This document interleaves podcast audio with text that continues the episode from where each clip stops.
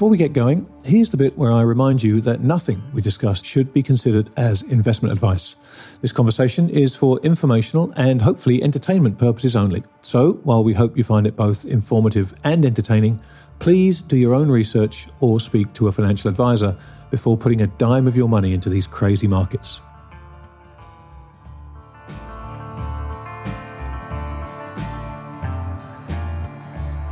You're about to listen to a special preview edition of the Grant Williams podcast featuring my very dear friend Simon Hunt of Simon Hunt Strategic Services. Simon uh, has been traveling to China for, gosh, thirty, forty years now, multiple times a year. He hasn't been for a while because of COVID, but he's always fascinating to talk to, not just about China and what's happening over there, but also big picture ideas, big cycles and global macro events that for many people sometimes seem implausible or highly unlikely. Simon is always a great person to, to kick these ideas around with. Um, he's also one of the most phenomenally well-connected people I've ever come across in multiple areas right across the world. And this just seemed like a very good time to have a conversation with him. Every episode of the Grant Williams podcast, including The End Game, The Super Terrific Happy Hour, The Narrative Game, This Week in Doom, and Shifts Happen, is available to Copper and Silver tier subscribers at my website, grant dash williams dot com. Copper tier subscribers get access to all the podcasts, while members of the Silver tier get both the podcasts and my monthly newsletter, Things That Make You Go Hmmm. So, if you enjoy what you hear on the show and you want more high-quality content like it, then please make your way over to grant dash williams dot com and join our exciting community today. And now, on with the show.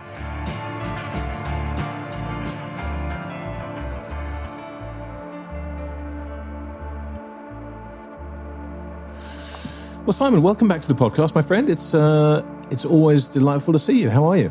Yeah, I'm good. Excellent. I can remember, and I've forgotten how many years ago, when we first did this podcast in the Saint Regis Hotel in Singapore. In Singapore, yeah. That was, uh, yeah, it wasn't a podcast back then, but that was, gosh, nine years ago maybe now. Yeah, I mean, I've completely lost track of time. No, I know. I know. It, do, it does seem by. But uh, look, the world the world keeps turning, and The uh, the intrigue keeps mounting, and so I thought this was a great time to um, sit and have a chat with you about your thoughts on where we are kind of for the rest of this year, because I know you know you don't take a, a short-term view like a lot of people do. You're, you're very much a big-picture thinker. So let's start with just your thoughts on the big global macro picture for the rest of this year, and then I want to dig into China and your latest experiences there. Wow, big question. Yeah, well, I figured if I start with a big question, we can always narrow it down as we go along. I think the first point one should make that one has to throw away all the old models based on fiscal and monetary policies, because the real change is war. The de facto war is soon going to turn into an actual war, and that's going to have implications on all markets. It means that inflation is not going to be falling. It's transitory only. That since uh, twenty fifteen, the world's broad money has exceeded the value of G D P by over two hundred trillion dollars. So that continues to work its way through the system. And then we're going to get uh, energy shocks. We're going to see oil prices probably rising to one hundred fifty bucks this year, and between one hundred fifty and two hundred next year. And the reason for that is China reopening, more supply disruptions, and OPEC no longer supporting the needs of Western Europe and America, but seeing that prices actually reflect the real supply and demand. And then the final kicker is going to be food prices. And that's going to be not only a product of um, fertilizers, et cetera, and grains, et cetera, falling again significantly out of Ukraine and Russia, but weather patterns. What is likely to emerge later this year, according to my friend, uh, Sean Hackett, is the eighty-nine year Gleisberg cycle, which last resulted in the U S Midwest's drought bowl that occurred in the nineteen thirties decade. So this obviously will have huge implications on monetary and fiscal policies. We will see ten-year treasuries rising sharply, more late this year and in twenty twenty-four. Now, in price or yield? I presume you're talking yield. Yield, yield, sorry. Okay, okay, yeah, yield, just checking. Yield. So we've got by twenty twenty-six, for instance, uh, ten-year treasuries yielding over ten percent and maybe as high as twelve percent. And that's, of course, going to kill off a lot of the highly leveraged global system. And in our view, that's what will lead to a depression starting in or around twenty twenty-five, add on to the impact of war, and that's what we're going to see. Well, look, we've... We started with a big question, and uh, and and, look, and this is why I love talking to you, because um, you know, you think about these things, and you're willing to entertain possibilities and probabilities that a lot of people just write off as uh, as just too big for them to get their heads around. And so it's always it's always fun to kick these things around with you. So let, let's start with uh, war, because that's where you started. You know, obviously we've seen the war in Europe between Ukraine and Russia, and apart from the initial shock and the initial upheaval in energy prices, we've really seen not much, right? I mean, it, it's kind of, it's in the papers every day, but I'm sure most people have stopped reading about it now because it's just kind of one of those things that's omnipresent now. It just carries on in the background kind of thing. Asset markets are far more concerned about interest rates than they are about the war. Supply chains have started to normalize. Energy prices have come way back down again. So let's talk about the kind of war that you described at the beginning there, because that sounds like a much broader and much more kind of all-encompassing conflict. Well, let me answer that question by paraphrasing what Colonel Douglas McGregor said in, in an interview uh, on Wednesday. And I find that he talks much more sense than the whole of the intelligence and defense apparatus uh, in, in the Western Alliance. He basically said that a friend of his just back from Moscow reporting that Russia is preparing for a war against America and NATO countries that will last at least thirty months. And when you look at the dots that are being built up, it makes all make sense. Russia is, uh, according to reports that I read, uh, has accumulated something of the order of seven hundred thousand military personnel around the borders of Ukraine and uh, equal numbers of uh, military equipment.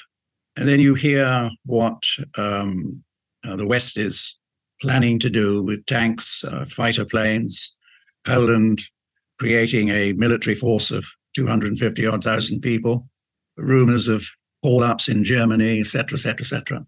So there is obviously a, a, a military buildup, which is very likely to spread outside the borders of, um, of Ukraine. When you go back to really what are the, why is Russia so concerned and why is America so concerned? And you find that Russia's major concern is security of its borders.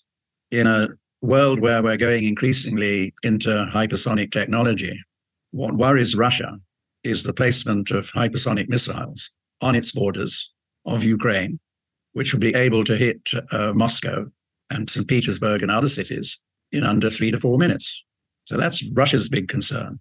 And it goes back on, it goes back to the early nineteen nineties, when NATO was supposedly a defensive mechanism, but increasingly became an offensive one as it got closer and closer to Russia's borders. And for America, if NATO lost the battle over Ukraine, many countries outside the Western Alliance will no longer see America as being omnipotent. And you'll find then that a lot of those countries will be joining BRICS Plus. I mean, I had a, a meeting with a number of interesting stroke informed guys here yesterday in Dubai.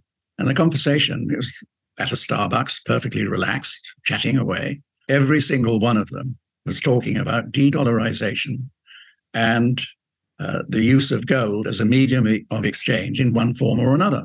Uh, each one had a, a different answer, but it all came down to one conclusion: de-dollarization and gold coming back as a medium of exchange, not just as an asset value.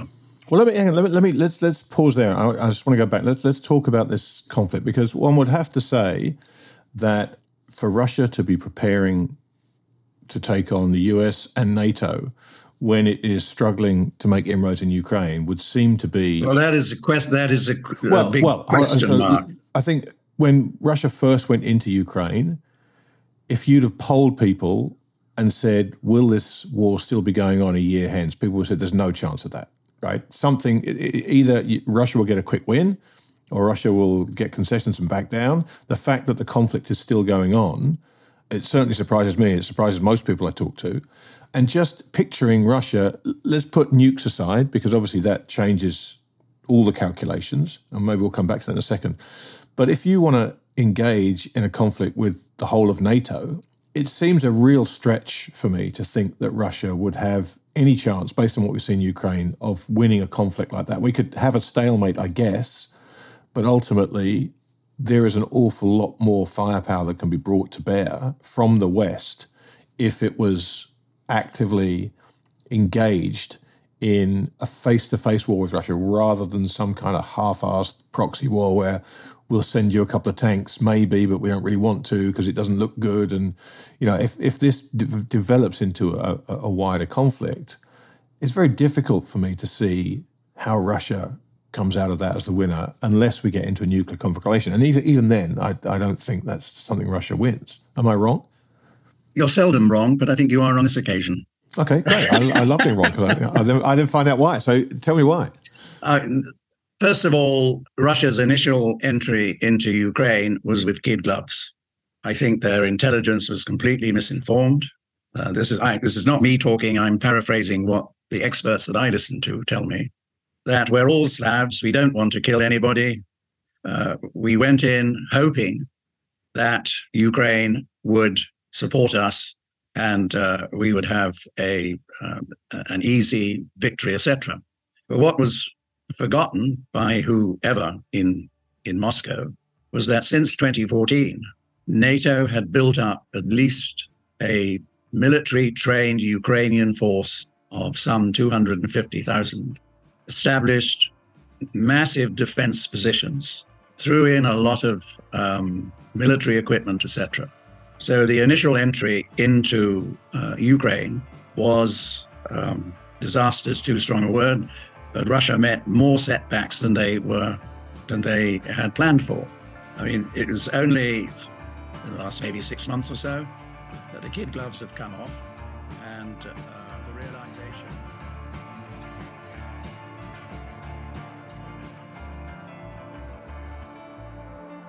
The full conversation is available to subscribers to the Copper and Silver tiers of my website, Grant Williams dot com.